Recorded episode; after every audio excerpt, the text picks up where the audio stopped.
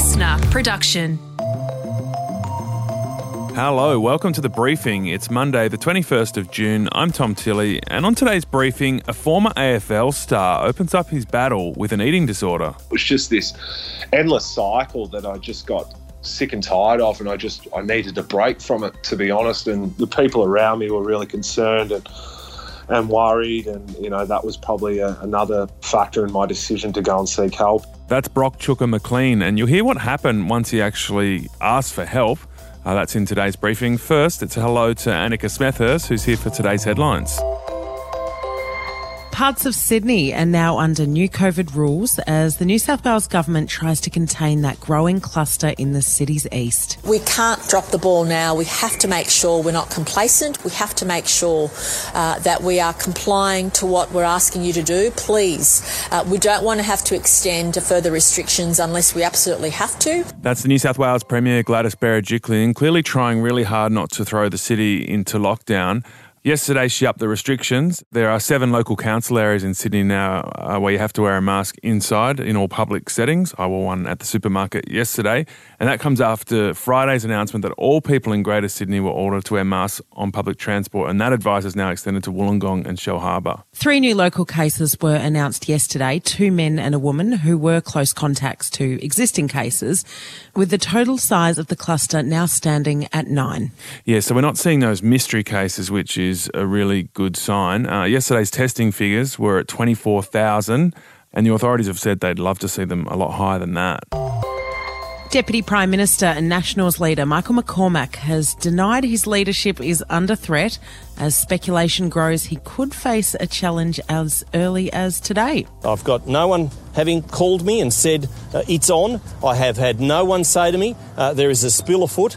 Well, that doesn't mean it's not happening. That's Michael McCormack speaking uh, to the ABC yesterday. So, Annika, this has been all through the newspapers since uh, the Fin uh, on Saturday. What's really going on here? Is it just media speculation, or is there going to be a ballot for the Nationals leadership today? Yeah, it's always hard to know when to weigh into these ones. I heard a few weeks ago he might be in trouble, but you never know whether you're being used by players to mm. write it.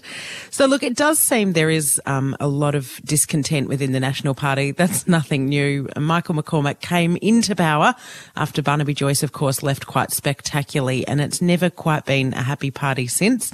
The natural contender, of course, is Barnaby Joyce returning. He needs 11 votes in order to do so and he only has eight that I can count. And I spoke to a number of national MPs over the weekend, and nobody can get him to more than eight. So that doesn't mean Michael McCormack is safe. All it takes is for one national MP to stand up in that meeting and say, I'm sick of this speculation. Let's put it to a vote and put it to bed.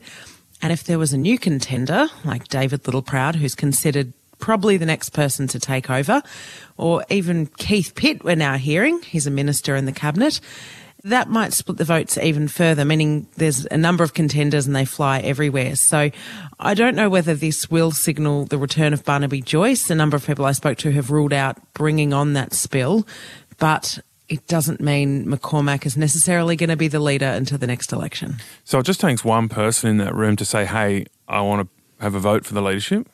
It does. Usually it's not the person who's actually going to put their hand up. They send out what we call a suicide bomber.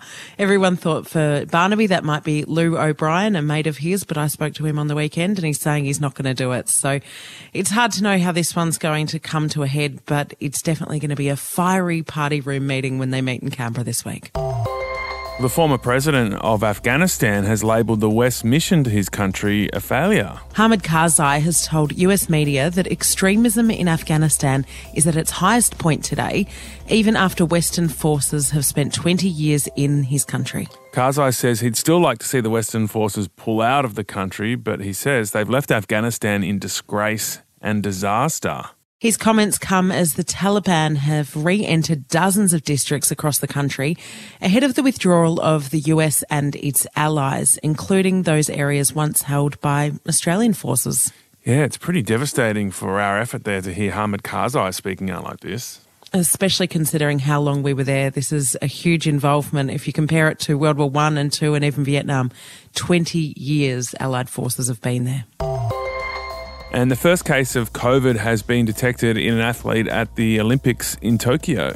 This isn't good, Tom. A member of the Ugandan team has been taken to a Japanese government quarantine facility after testing positive upon arriving in the country to prepare for next month's games. Uganda's undergoing a COVID surge, and the country's Olympic team is only the second to arrive in Japan after the Australian women's softball squad began training there earlier this month. So there you go, the second team, and there's already a COVID case. I guess it just really depends how they control it because there are going to be cases. It's, it's how you deal with it that probably matters most. All right, Annika, we'll catch you tomorrow for the news. Uh, Jan Fran's jumping in as we talk to Brock McLean, and here he's fascinating, but ultimately very positive story in the way he's able to turn around this eating disorder.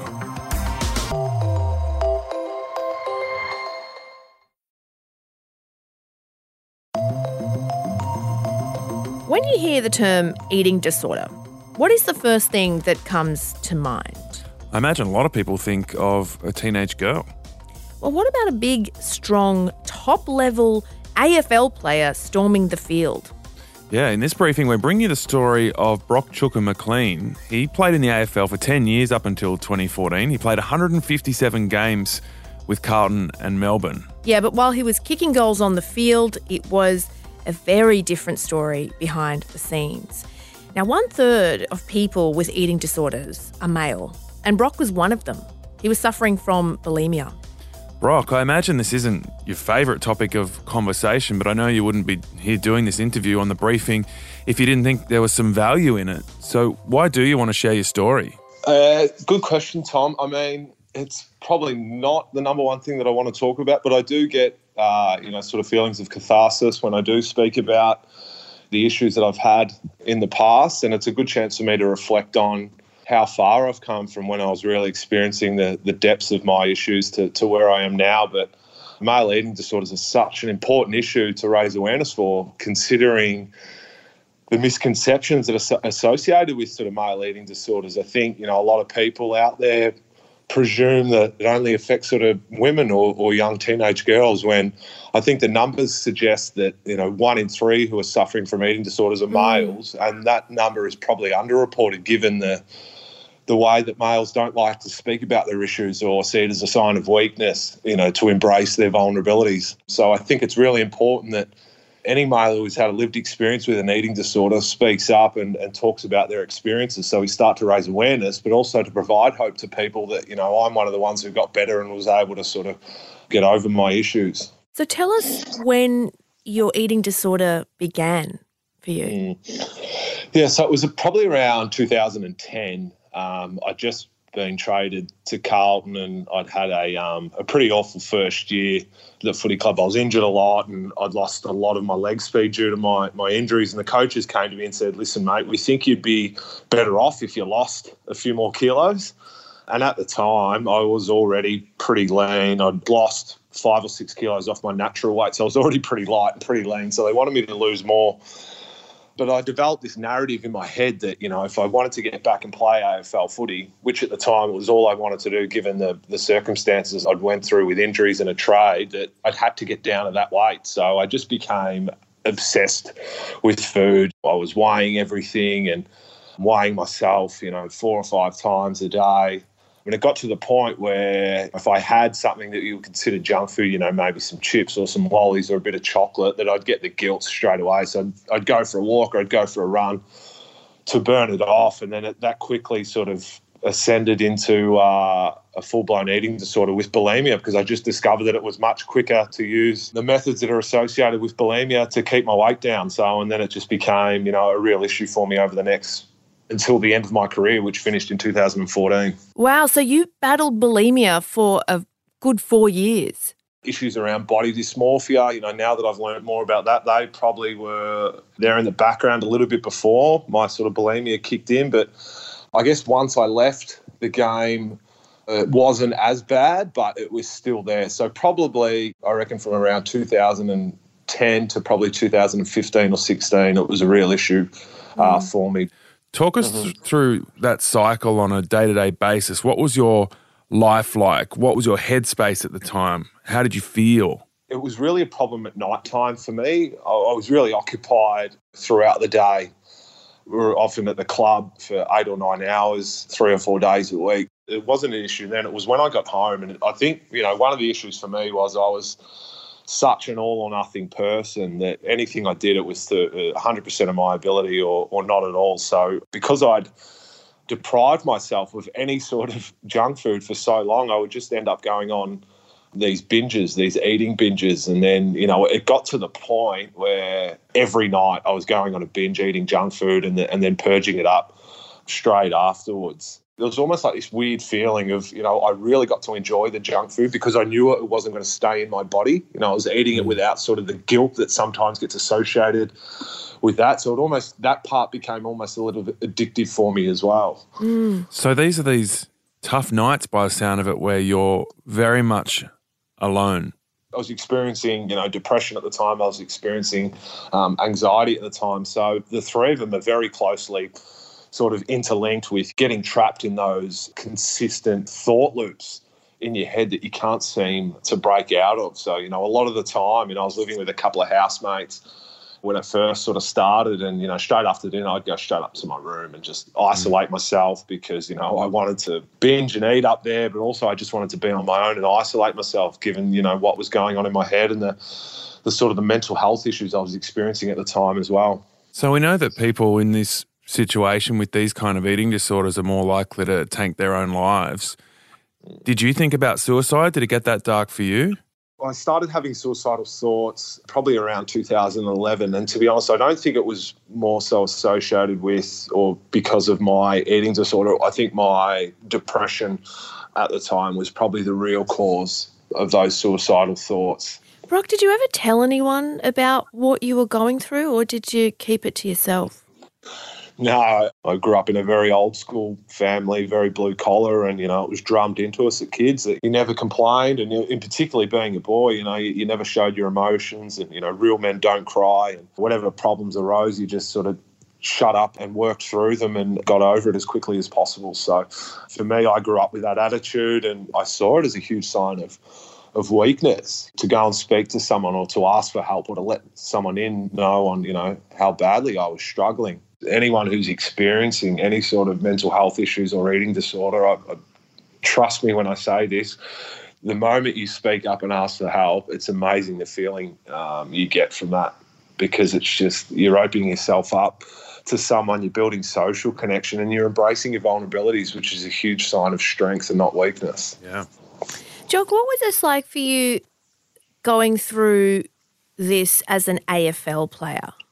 Because you know we look at AFL players and they're really fit, they're really strong, they look like they're on top of things in their life, but you were going through you know this really dark time while appearing like you had it all together.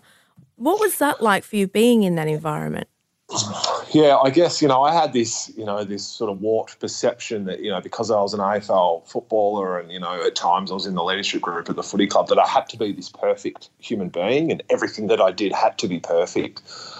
So it was just this constant pressure on myself to be perceived as this person who, who didn't make mistakes or, or didn't have weakness or who had to attain perfection in everything that I did, and it was just this awful period of you know, in particularly of how I treated myself as well. I had this awful relationship with myself, and you know, I almost bought into the perception as well that you know that footballers shouldn't be depressed or shouldn't have their issues because you know, really, what have they got to complain about? And I used to dismiss a lot of my issues because I'd say, you know what, there are worse people off out there, and I'd use the word perspective. But you know, in, in hindsight, perspective should be, you know, use when you you know you're whinging about oh you know I don't have the nicest car or the nicest house or something sort of you know material or trivial where you know I was experiencing really severe mental health issues and you know to be so dismissive of that just wasn't in the best interest of myself.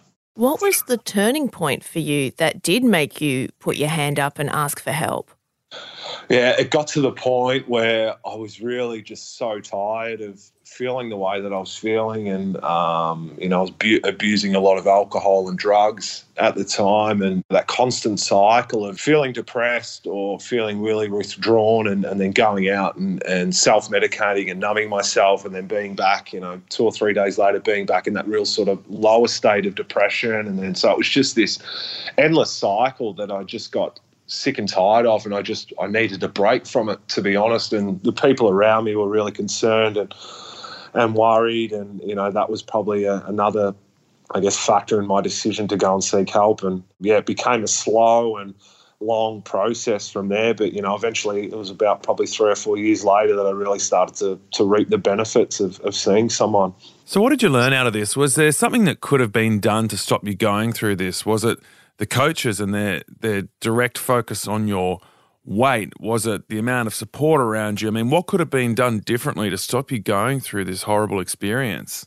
Yeah, look, I really think that um, education in particularly from a younger age within the population w- would go a long way. Like by the time I got to, you know, when I was really struggling with my mental health issues, the seed had already been laid in terms of my, my attitudes around speaking up and, and vulnerabilities and my perception of what a male, what it was to be a male really was. There were so many support networks in place and resources that I had at my fingertips, you know, for me to be able to access them and get help. But I just wasn't in a position where I felt accessing help would have been beneficial for my character. So I certainly think the education side of things and awareness side of things from a younger age when kids and in particular boys are, are teenagers when their brains are a bit more malleable and it can have a bit more effect on them in terms of what we can teach them and, and their understanding around the issues.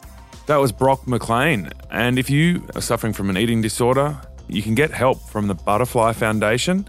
Get this number down. It's 1 800 334673. That's 1 800 334673. You can also speak to your GP who can help get you access to mental health support and counselling. What a phenomenal story. And mm. I'm I'm really glad that he's open about it and speaking up about his experiences with it. Yeah, and the way he speaks about it is awesome too. And I think that was a story about eating disorders and, and men and sports people, but it was also just a story about opening up when you're feeling vulnerable and the breakthrough that can be on the other side of doing that. Yeah. Tomorrow on the briefing, forget the Belts and Roads initiative. We're talking about China's uh, Belts and Space initiative.